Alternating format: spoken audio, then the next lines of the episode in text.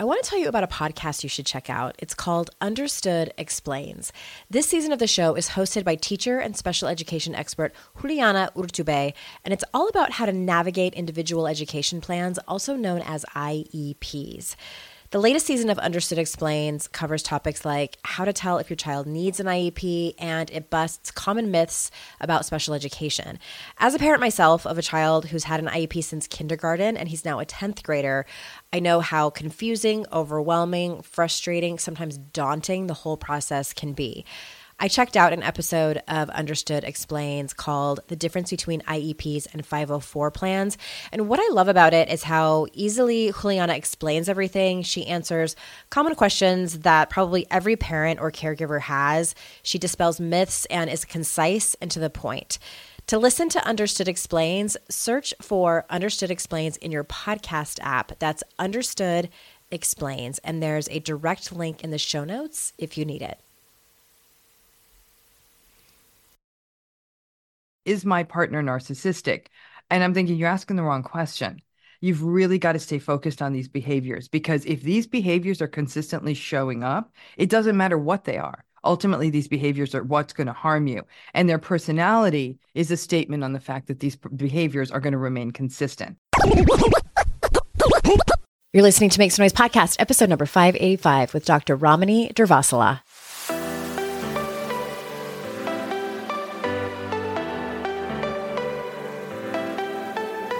Welcome to Make Some Noise podcast, your guide for strategies, tools, and insight to empower yourself. I'm your host, Andrea Owen, global speaker, entrepreneur, life coach since 2007, and author of three books that have been translated into 18 languages and are available in 22 countries. Each week, I'll bring you a guest or a lesson that will help you maximize unshakable confidence, master resilience, and make some noise in your life. You ready? Let's go. Hi, everyone. Welcome to another episode of the podcast. I'm so glad that you're here.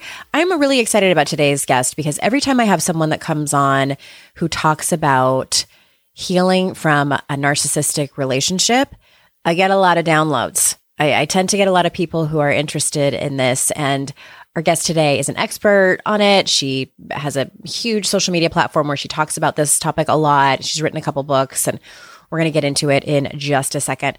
But first, I wanted to make sure that I tell you that I am going to start a weekly live stream. I'm really excited about this. I haven't done it in what feels like 150 years. I'm going to be going live on Facebook, on my Facebook page, which is Your Kickass Life. My Instagram page, I'm at Hey Andrea Owen over there. And if you are a personal Facebook friend of mine, I'll be live over there. It starts on March 6th, 2024, if you're listening to this into the future. And it's going to be Wednesdays at noon Eastern Time, 9 Pacific. Uh, I'm also going to be live on TikTok as well. I forgot about that. All at the same time.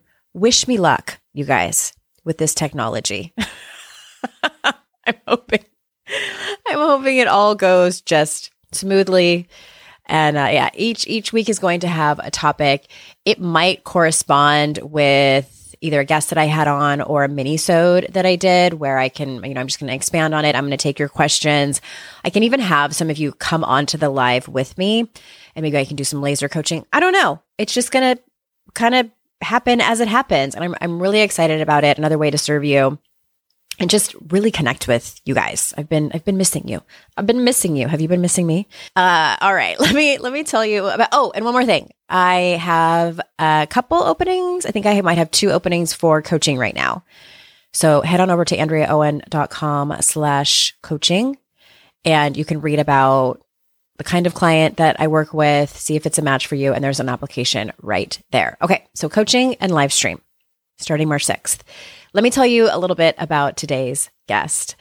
Dr. Ramani Durvasula is a licensed clinical psychologist in Los Angeles, California. Her academic research was focused on the impact of personality and personality disorders on health and behavior. She's the author of multiple books, including Should I Stay or Should I Go? Surviving a Relationship with a Narcissist, and Don't You Know Who I Am? How to Stay Sane in an Era of Narcissism, Entitlement, Entitlement, and Incivility, and her newest book, It's Not You Identifying and Healing from Narcissistic People. So without further ado, here is Dr. Ramani. Dr. Ramani, thank you so much for being here. Thank you so much for having me. I really appreciate it. Yeah, I'm excited. Well, I'm always excited when someone has a new book coming out because I know it feels like a like a baby a little bit. Oh yeah, definitely. And we are in the last trimester here, so yeah, we're in the last yeah. trimester. Yeah. All right, and I, I I have had people come on and talk about relationships, and I've had a couple people we've touched on how to heal from narcissistic relationships or abuse like you know sort of what is that but it's been a minute so can we start? I would like to start kind of in the beginning. And can you let us know, like, what are the behaviors that you see the most often that are harmful in relationships? Whether the person perpetuating them, like, let's start from the very beginning, whether the person perpetu- perpetuating them is a, is a, uh, you know, bona fide narcissist or not. Yeah. So, I mean, I'm even going to go one, one step beyond your question, which is in a way, it doesn't matter what the person's personality is, Thank right? Mm-hmm. So, it's the, I've always pushed that point because I think there's so much confusion. that people are sitting there and analyzing at a granular level is my partner narcissistic? And I'm thinking, you're asking the wrong question. You've really got to stay focused on these behaviors because if these behaviors are consistently showing up, it doesn't matter what they are ultimately these behaviors are what's going to harm you and their personality is a statement on the fact that these behaviors are going to remain consistent. So personality in some ways is a context that tells you that it's always going to be here. It's like somebody built a house on a toxic dump site. You're always going to get sick living there. It doesn't matter what that house looks like. So it's there's there's a stability to it. The the behaviors that are so problematic in any relationship, frankly, are doubting the reality and the feelings of the other person, creating a space where it's not safe for the other person to express needs and feelings. And that's done by shutting them down, basically invalidating those feelings, being dismissive of them, minimizing them. Rage and anger being a central core kind of communication style in the relationship, typically when the other person isn't getting their way, because that will often shut the other person in the relationship down. So the the antagonistic person in the relationship always has that kind of in their back pocket. If I don't like what's happening, I'm going to start raging. And if the other person is afraid of rage, which is the vast majority of people, right. they will be able to emotionally continue to abuse them. And so it's these kinds of behaviors where there's a tremendous power asymmetry. Anything that drives an asymmetry and power leaves one person in the relationship constantly feeling on their back foot. And these tactics, especially gaslighting, leave the person who actually isn't behaving badly wondering if it's them who's mm-hmm. behaving badly. And remember too that it's not a one day thing. It's not just happening on the day one of the people in the relationship loses their job. Okay. So that's a day they're not graceful and they're snappy and they're angry. And then by the end of that day, they say, I ha- I'm so sorry. I had no right to behave like that. You've been nothing but supportive. If there's a quick making of amends, yeah. while that day may have been unpleasant and that person needs to get it together and not do that again, that's not a narcissistic relationship that's a bad day. And I think, and even, you know, listen, many narcissistic people are unfaithful in relationship or they engage in other kinds of betrayal behaviors. They're financially betraying. They're they're sort of um, slippery with the truth kind of thing, right? And so what happens then is that a lot of people say, my partner cheated on me. He's narcissistic. I'll be like, slow down. Let's take this backwards. He cheated on you, and that was a terrible thing to do but the context may not support narcissism. So I think that the idea is that to really get focused on what are unacceptable behaviors in a relationship, recognize them as unacceptable, not justify them, and make your decisions accordingly. The more these behaviors are consistent and stable and happen on many, many days, and even if there's even if there's good periods in between, that ups the likelihood that this is a narcissistic person. So I think people are kind of barking up the wrong tree. They keep sort of saying, okay, entitled, arrogant, right. grandiose. They're going down the list. And because those things aren't as obvious as you would think, A vulnerable narcissistic person's grandiosity won't look the same way as a malignant person's or a, a, a grandiose person's. It looks different. So if you go by that, you're not trying to diagnose this person. You're looking for patterns that are unhealthy. The reason for the conversation about narcissism is to really put a finer point on how stable this is going to be. Because a lot of the whole relationship literature is this can change. There's a way you mm. can talk to this person. There's something that can be done. If narcissism's in the house, really there's not. So either you're going to adjust to the weather or you're going to be cold. I love that we started here because I, I, have sort of seen, and I'm sure that you have too, that this has become a buzzword lately. It's mm-hmm. been the vernacular has been used so much more in even just, you know, like pop culture. So, and I wonder if people are using you know the average person trying to diagnose their partner and using that as an excuse to stay so it's like, well, they don't check off this box, so they're not a narcissist. So maybe I can change this person when all of their behaviors are pretty terrible and that the person should should leave. Do you see this in your practice or in your work? I see it in my work, right? Because I mean, I think, listen, people use the buzzword because it's going to get eyes on them. It doesn't mean that they know how to use it correctly. And that's a real problem with this word because this is a heavy, big, personally, I think, wonderful word in the sense of it is so descriptive but it's also very nuanced. And it's it's you you know it's interesting. You're bringing up the B side of an of a of a record because the A side is usually I don't I I need this person to be narcissistic. I know they're narcissistic and I'm thinking wrong conversation. But the mm-hmm. other side you're saying is they're not ticking enough boxes. So maybe I should stay. I have had that happen. Absolutely, especially in clinical practice. And the the conversation we have is then I will then say to them, we don't even need, need to use this word. Mm-hmm. I see that these patterns are stable. And the one thing we know about human behavior is that it is stable. It is our, our past behavior tends to predict our future behavior unless something pretty cataclysmic happened in the middle. Things like trauma can certainly change a behavioral track or a head injury or something like mm-hmm. that. But beyond that, we tend to be relatively consistent beings. Why? Because of that personality again. So when somebody says to me, I don't know, maybe they're not narcissistic, I'm going to stick it out. First of all, I have no agenda for someone. If you want to stay in this relationship, you stay in this relationship. There's a lot of reasons people stay. Mm-hmm. But my response to that is, and what you're staying in is always going to be like this. So we're going to have to create workarounds for this. And that's usually the light bulb moment for them. They're like, oh, okay, well, uh, no, no, no, no, no. But I thought they were not. I said, it doesn't matter if they're narcissistic. I said, these behaviors are not going anywhere. Mm-hmm. So it's again, I'm using the example of climate because I think it fits here right? A place that's cold is cold. So a person says, Hey, I want to move to Chicago, but I really want an outdoor swimming pool 12 months of the year. And I hate wearing coats.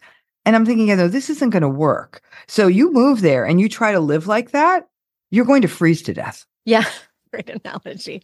Well, I, it's interesting because I'm, I'm, of course, thinking about my own life. And I was in a long relationship from my late teens until I was 31. And that relationship, whether he was a narcissist or not, a lot of those behaviors, um, betrayal, lying, so much gaslighting. And this was in years before we even knew, like, I knew what that word was. And it wasn't until years later where people were using it. I was like, oh my God, that's what was happening to me. I thought I was losing my mind. I was, I was being told I was crazy for even thinking he would cheat on me. Meanwhile, he was like living a double life and having having an affair. And and so what I learned was in that relationship is and it might have been a chicken or egg situation. We both grew up and learned behaviors that weren't great, but I learned how to manipulate. I learned how to to to engage in these behaviors in the relationship that were really gross to me. Even when I was participating in them. And then when I got out and I got remarried and I got sober and I started doing this work and I really started listening to my personal therapist and, and marriage counselors and and learned how to, like you said, repair when I have screwed up, to when I think about manipulating to try to get my way or because I'm scared, to not do that. Right. So I I do I just want to say like I, I think people do change, they mature and evolve. Do you do you think that you know, there are certain people where I don't know if this is a great question or not, but I'm like, I'm almost like over here defending myself because if someone looked at me when I was 25, they would have been like, she's kind of a narcissist. And I'd be like, you're not wrong. Like, okay, but let me ask you a question. You, Let me ask you a question. Like you said something really important. You said you still weren't sober, right? Yeah. No. I Okay. was- yeah. And I, even if I wasn't drinking a lot, I had like that alcoholic. Okay, Fine. so let's break that down for a minute because addiction and alcoholism and substance use muddy the waters quite a bit.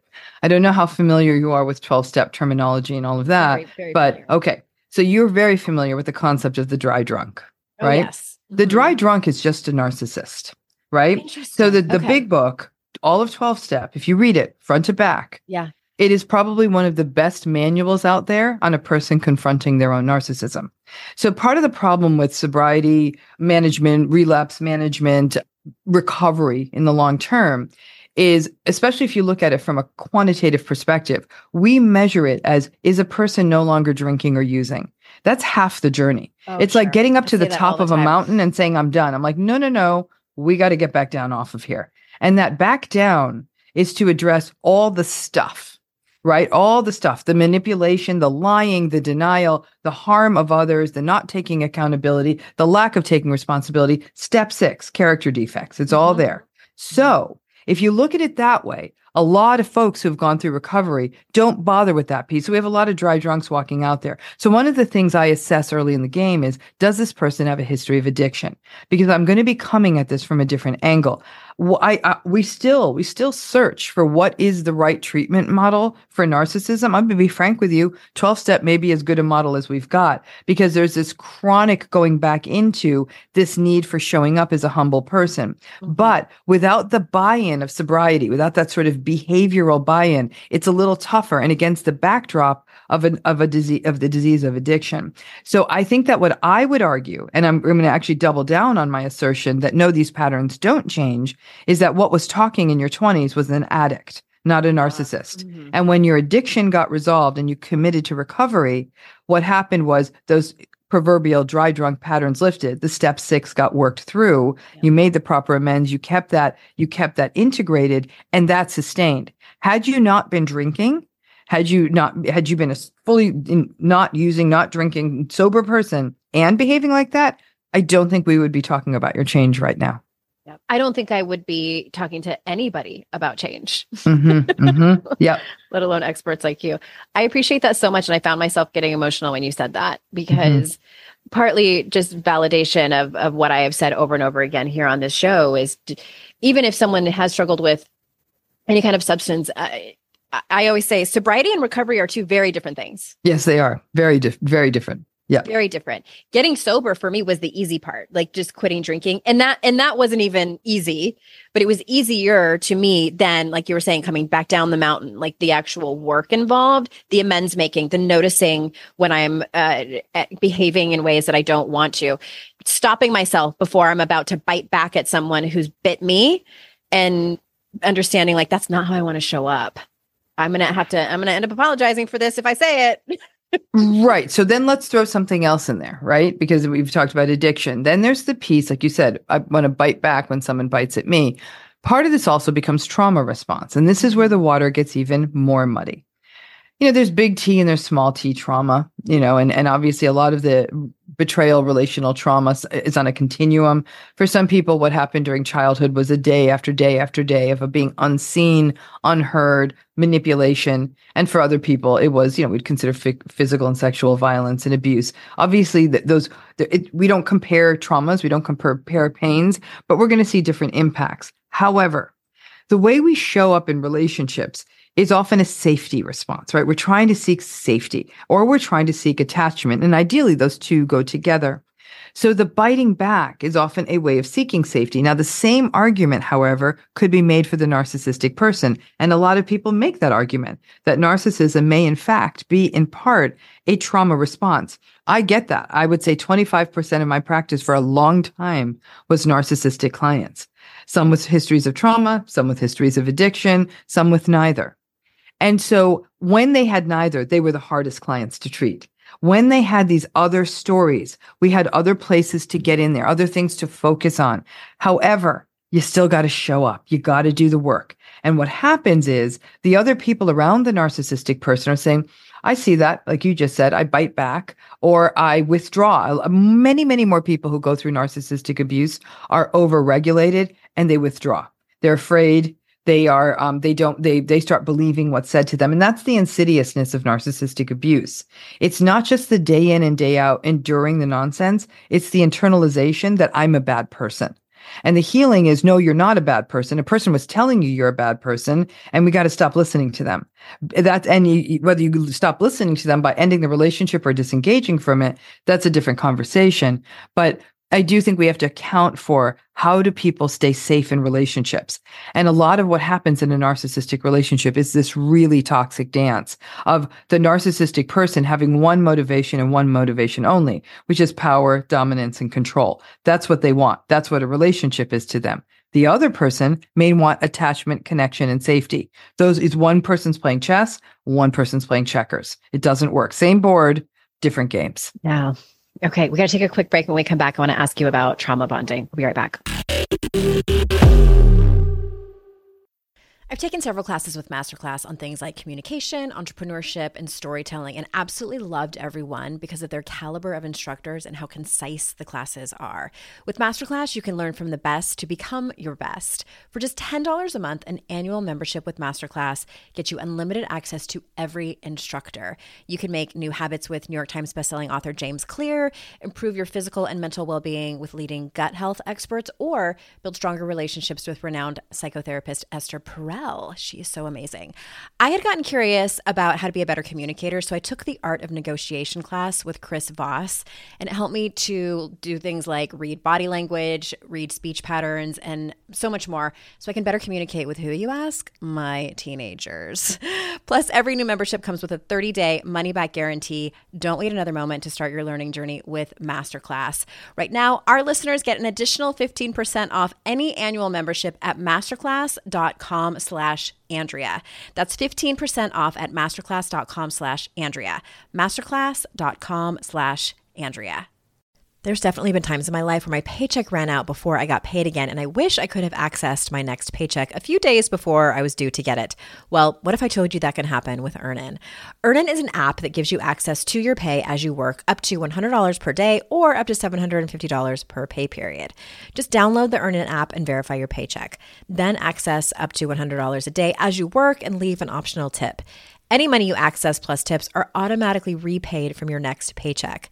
You can use Earnin for anything you need to therapy visits, rent, or even extra self help books.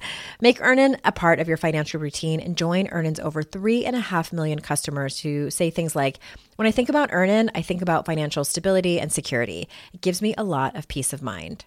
Download Earnin today, spelled E A R N I N, in the Google Play or Apple App Store. When you download the Earnin app, type in noise under podcast when you sign up. It really helps the show. Noise under podcast.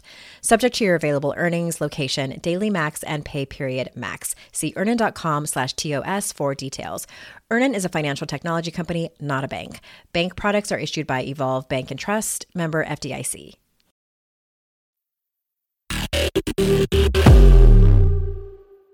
All right, we're back. Dr. Ramani's book is called New Book. You have several. It's it's not you identifying and healing from narcissistic people. Can we talk about trauma bonding? Like, mm-hmm. How does someone know that they're experiencing that? One of the ways, one of the couple of tells. You know, I mean, it, it's it's it's a complicated dynamic, but a couple of the tells are things like you you're constantly justifying.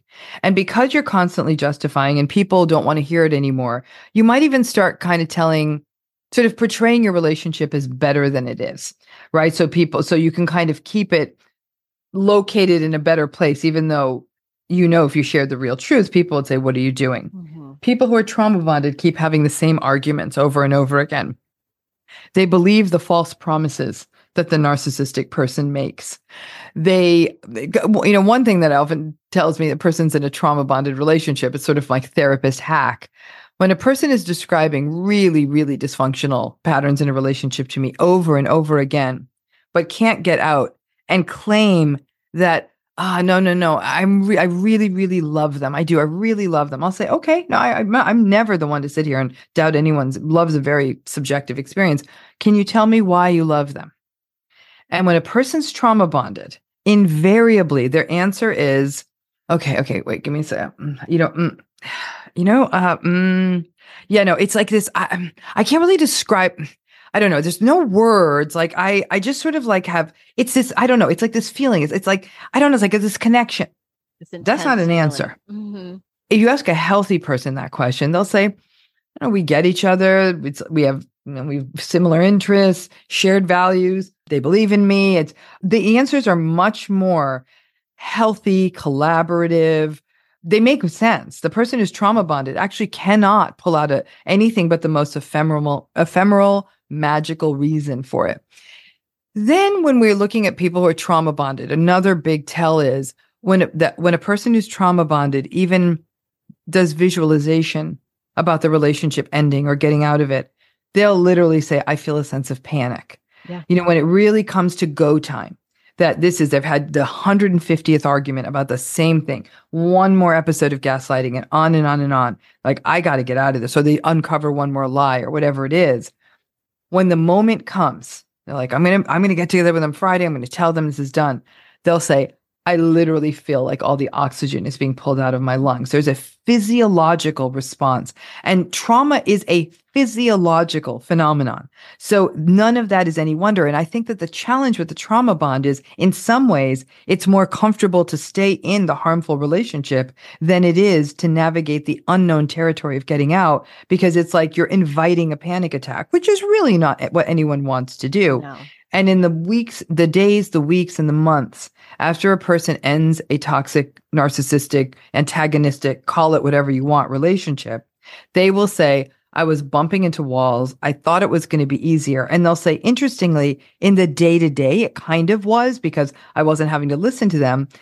Again, in these relationships, breakups are tough because the narcissistic person tends to be tends to be quite antagonistic even after mm-hmm. the person goes. But even taking that out, they'll say it wasn't sort of a magic pill until it was. And they'll say, this my nervous system slowly returned to baseline. But it is because it's so visceral people find it hard to leave these relationships and trauma bonds are created. Trauma bond is I mean, there's a, a lot of people again just like narcissism is misused gaslighting is misused trauma bonding is misused as a word. Trauma bonding is not the relationship between two people who have been through trauma. I want to clear that up right away. Mm-hmm. a trauma bond is a relation is a bond that feels incredibly intense the, as I said, almost like these people say magical, but this intense connection created by the alternation of good and bad in a relationship. So it's the the good days are exciting. It might be good sex. It might be big laughter. It might be a great Saturday night. And the bad days are that chronic death by a thousand cuts. It's the invalidation, the minimization, the walking on eggshells, that you have to do it just right for them. And so you're constantly going between these two poles. During the bad times, people use the good times to justify it. The problem is the bad times are so unhealthy because people say, well, isn't that any relationship good and bad? No. I mean, in any relationship, you might be arguing about a dishwasher, but a person isn't eviscerating you as a human being and telling you you shouldn't you know, be alive or saying something horrible to you mm-hmm. because you say something like that. It's not that. It's the person saying, "Oh, you didn't empty the dishwasher again," and the other person saying, "I know, I know, I forgot." It's that's uh, that's sort of like within the realm of normal. This is the oppositionality becomes ag- aggressive and rageful and and people feel unheard and unsafe it's very different dynamic and it is pretty consistent in all narcissistic relationships because they're so unhealthy if there was no trauma bond most of these relationships wouldn't last uh, it made my stomach hurt because I was thinking about my former relationship, and and I, the more I learn about this, the more it's clear that that there was trauma bonding taking place. And the way I describe it is what you were saying about you know the ups and downs. Is mm-hmm, that mm-hmm. I felt like I would get you know, put on a rainbow and just, you know, like flying high mm-hmm. and then getting slammed down back yeah. onto earth yeah. over and over and yeah. over again. And the thing that was also interesting about that is that I trusted that cycle more than I trusted my own instincts. I think that's so well put. So the kind of rainbow and slam down. Rebecca Humphries is somebody who she's a, a, an um, an actor in the UK. She had written a book and about being gas gaslighted in the public eye, like by very in a very public kind of a scandal. And she put it so beautifully. She said, he would push me off the top of a 100 story building and catch me just as I passed the first story and was about to hit the ground. Like it was the most beautiful, eloquent characterization of this is that that's the dynamic. And what they do in a trauma bonded relationship is it's often a relationship where that person both breaks you down and puts you back together. Yeah. And that really creates an incredibly unbreakable bond. That sort of break you down, put you back together dynamic is something we tend to see in more severe relationships. The vast majority of people in narcissistic relationships, it's not as severe. It's sort of, again, this daily indignity of these relationships. And so, and it's not even so severe that other people notice it, right? It's not someone screaming at you in the middle of dinner. In fact, not narcissistic people are often really, really good at having a great public face mm-hmm. and a really awful in the car, like the narcissistic abuse. I think probably so much of it happens in a car where no one else is around. You can't get out. Mm-hmm. You can't run away. All of that. So that's the the uh, the the public private disconnect too is that the good mask is on for other people. So other people are telling the person, wow, you're so lucky or you have such a nice relationship. And the person's dying inside mm-hmm. and they, but yet they don't feel ready to out how dysfunctional right. the relationship is or they feel loyal to it. And you can't you can't underestimate the power of loyalty because we feel loyal to the people we love, whether they're mm-hmm. family or friends or partners. And that loyalty means that a lot of people, I always call it an iceberg, they suffer for years. And by the time they start talking, I'm thinking to myself, oh my gosh, how long has this been happening?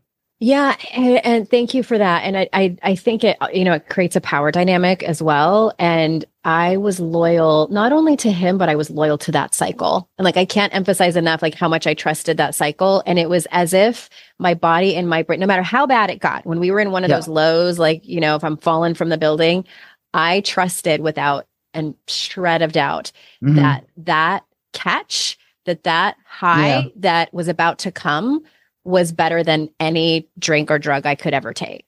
That's what's frightening to me about our propensity as humans to get caught up in in those types of relationships. And so, you know, my heart goes out to anyone who's in it or who's who's been in it. Which which brings me to like I want to ask you because in my experience, you know, this person and I broke up 17 years ago and I recently received some correspondence from this person and I had a visceral reaction. Yeah. When I saw the name and, you know, of course I have the reaction. Then I, my next thought was like, that's interesting that my body still, ha- you know, it was like the pit of my stomach, just like a full physiological reaction.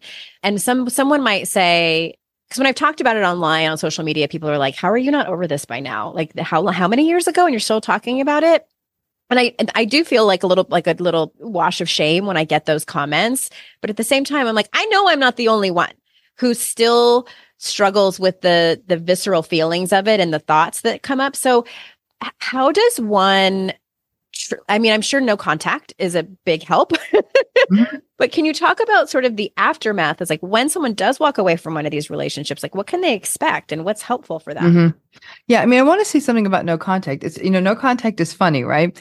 There's there's no contact and there's no contact. And what that what I mean by that is it's what we were talking about before, even with sobriety, right? There's the person who stops drinking, but is still behaving in all of those, if you will, those ways. There's people who go no contact, but they are still in it in their head, right? The, the, the trauma bonded, that as you call it, the visceral experience isn't done for them. And then there are actually people who didn't go no contact, but they've done the work right? They're very aware of how this is being held in their body. They know how to ground themselves. They have realistic expectations, radical acceptance. It's not to say that hurtful hurtful words won't still hurt them. Obviously they do. We still have that, but it's not under their skin, if you will, in the same way.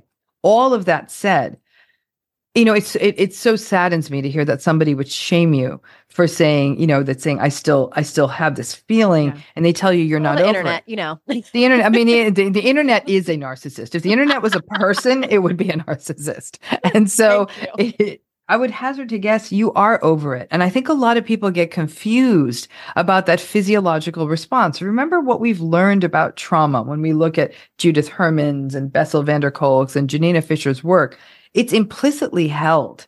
It's held, it's not held in our talky talky part, right? It's mm-hmm. held in our feely feely part. Yeah. And as a result, you don't look at that email and say, I can't believe, and you don't articulate a thought. You feel something in your stomach. And you share, and when you share that with the world, they don't get that. But I, I mean, anyone who's been through trauma or a narcissistic relationship would fully get that. There was a point in time where this relationship represented, like you said, not only the sort of rainbow highway that sort of ne- that sort of ended in a gravel road, but mm-hmm. also it was not a safe place. Right. And as much as your mind engaged in the rationalizations, no, this is great, this is good, we're good, it's great, it's, I'm rationalize, rationalize, justify, justify. Your body held it as unsafe.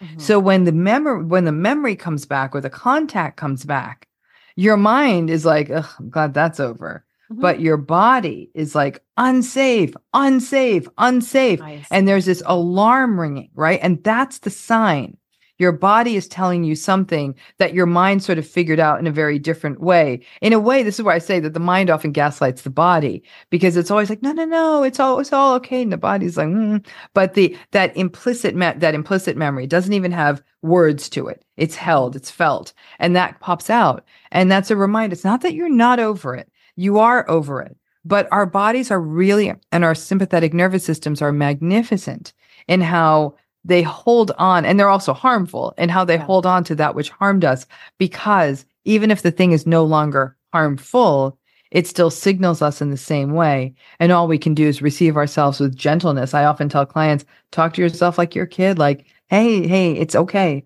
Like this is this is gone. This is done and but i get why you're scared. And we yeah. can instead of saying what is wrong with you? Why aren't you over him? we can have a very different conversation with that sort of vulnerable part of ourselves yeah. Okay. We need to take one more break. When we get back, I want to um, say one more thing about this and then talk about codependency. We'll be right back.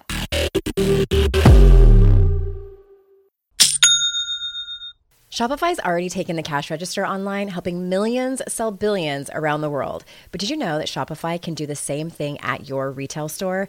Give your point of sale system a serious upgrade with Shopify.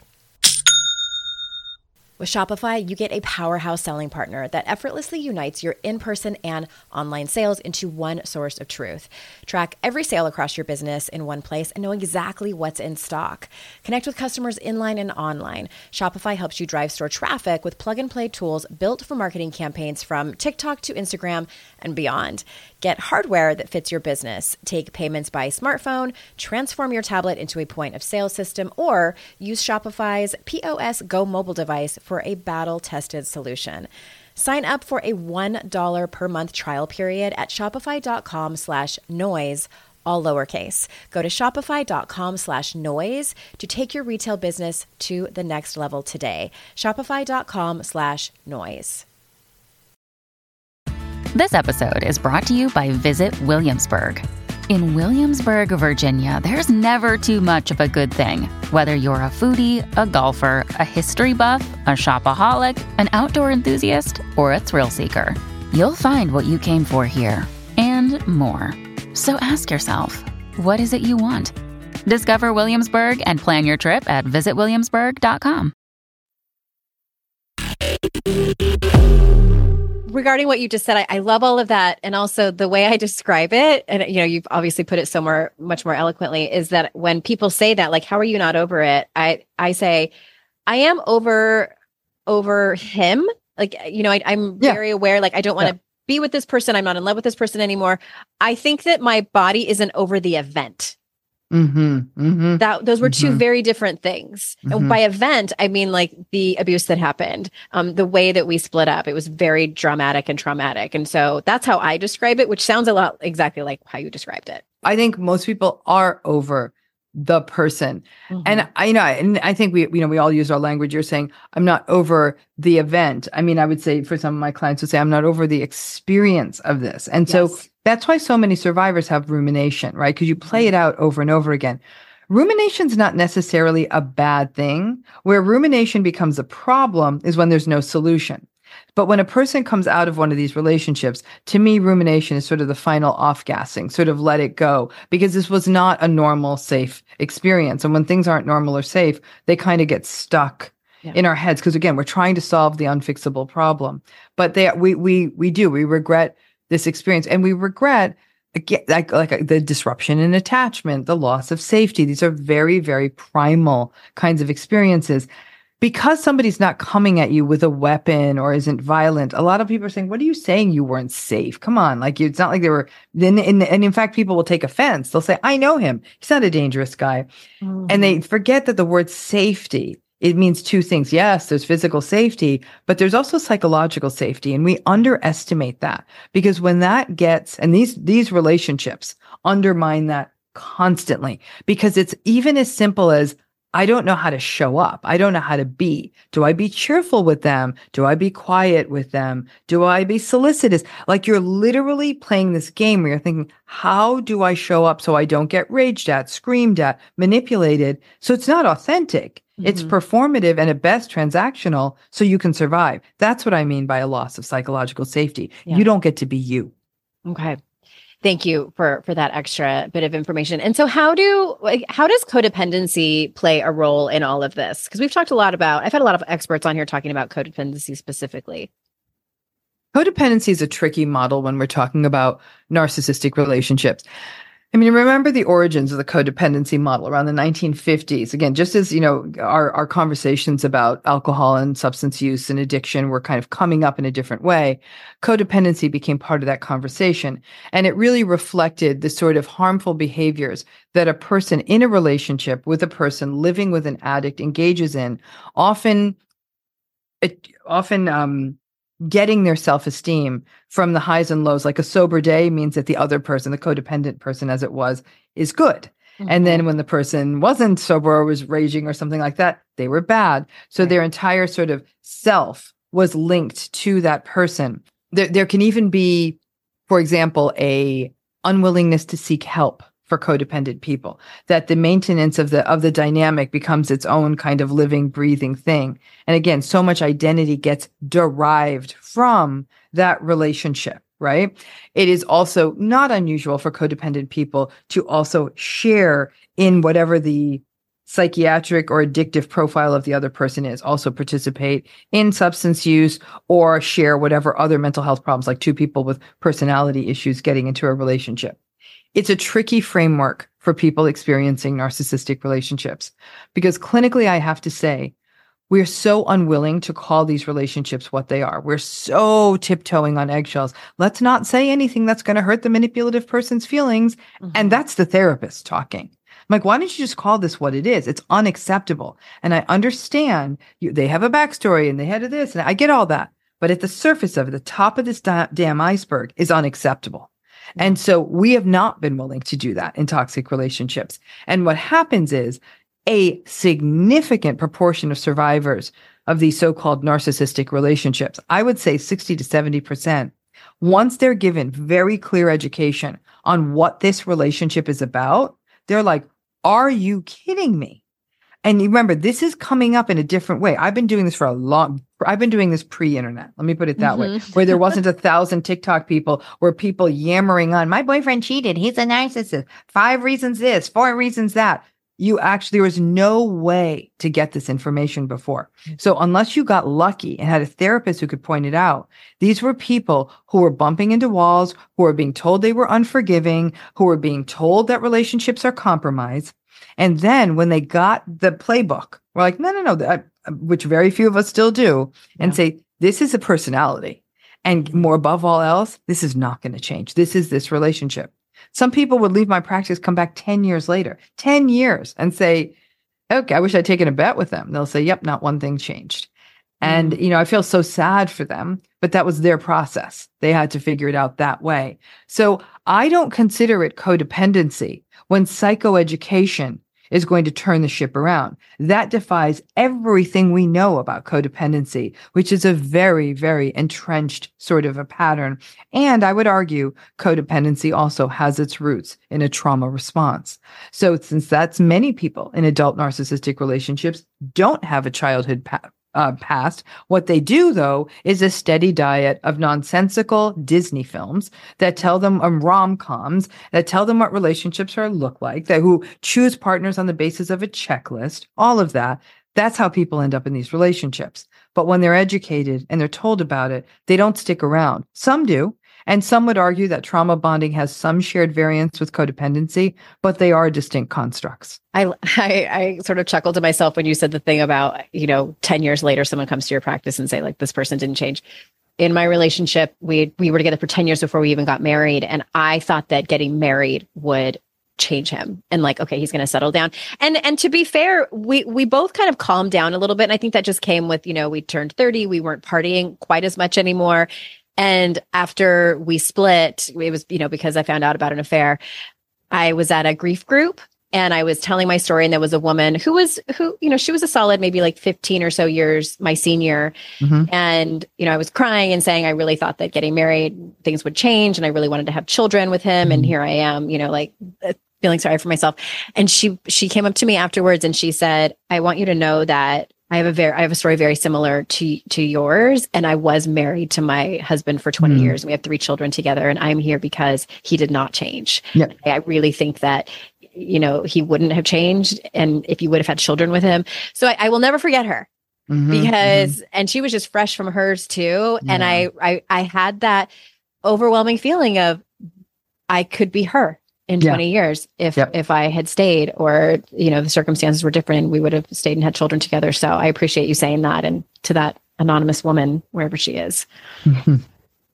Thank yeah. you so much for this. Everyone, Dr. Ramani's book is It's Not You, Identifying and Healing from Narcissistic People. So I love a book. I love a self-help book with a solution, not just talking about the problem. Yeah, no, no, no. Yeah, I've, I've already written the one that's descriptive. So this is the, you know, the, and, and I mean, the work, the, the work isn't easy though, right? It really is about yeah. seeing it clearly and, and then really diving into figuring out who you are separate from this person. These relationships sort of overtake us, envelop us, you know. And so yeah. it's almost like shaking off the wreckage and saying, Who am I separate from this?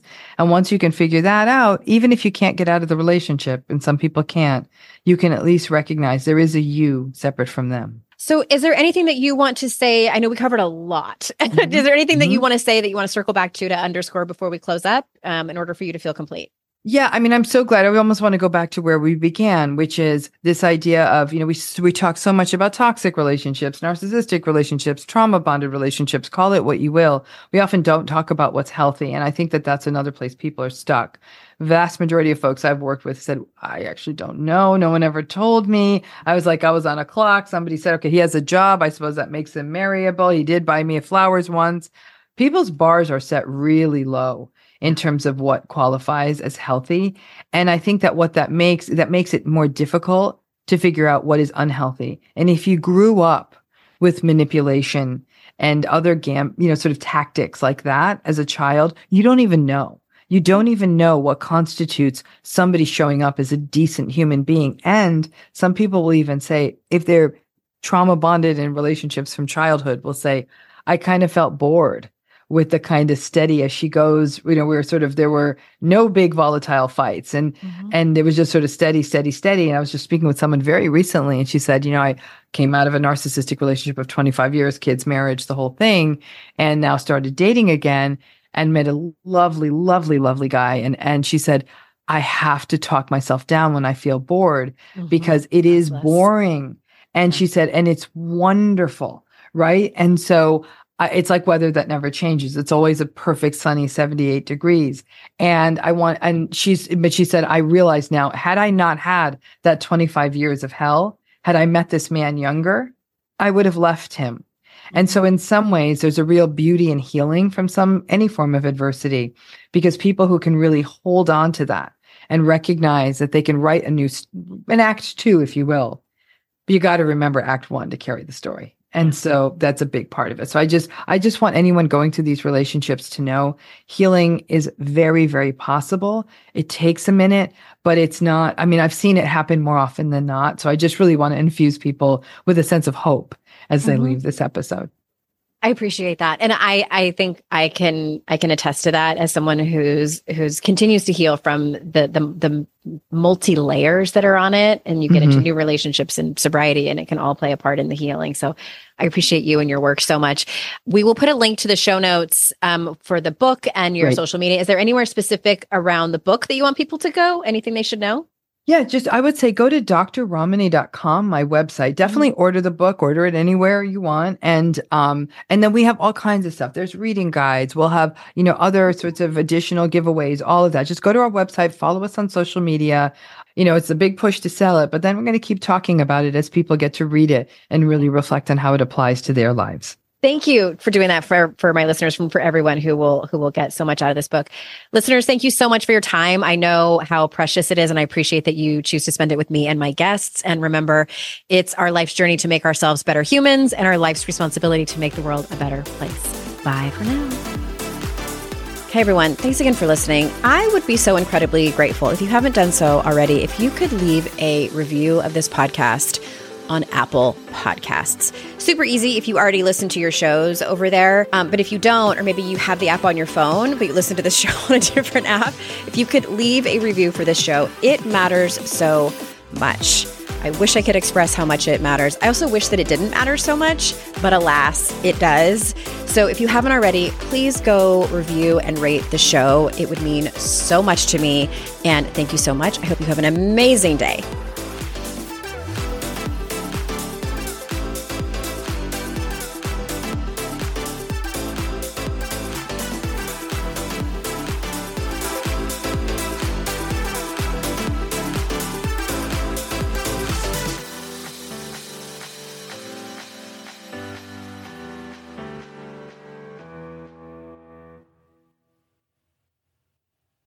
It comes to raising kids, there's so much to consider. Things like what do we feed them? When do we feed them? How do they sleep? What does it look like to raise kind kids? How does their nervous system work? How do I keep myself calm? What are my triggers? There's so much that comes into play, and we are distilling all of that information for you at Voices of Your Village podcast, where we bring experts in the field of early childhood and education and psychology and across the board so that you don't have to comb the internet for information. You get to show up and hang out and have shame free, judgment free conversations and insights into what it looks like to raise kind, empathetic, emotionally intelligent humans. I'm Alyssa Blask Campbell. I have a master's degree in early childhood education. I'm a mom of two, and I am walking this journey right alongside you doing this work. Come hang out with me at Voices of Your Village, and we can dive into real conversations with actionable tips.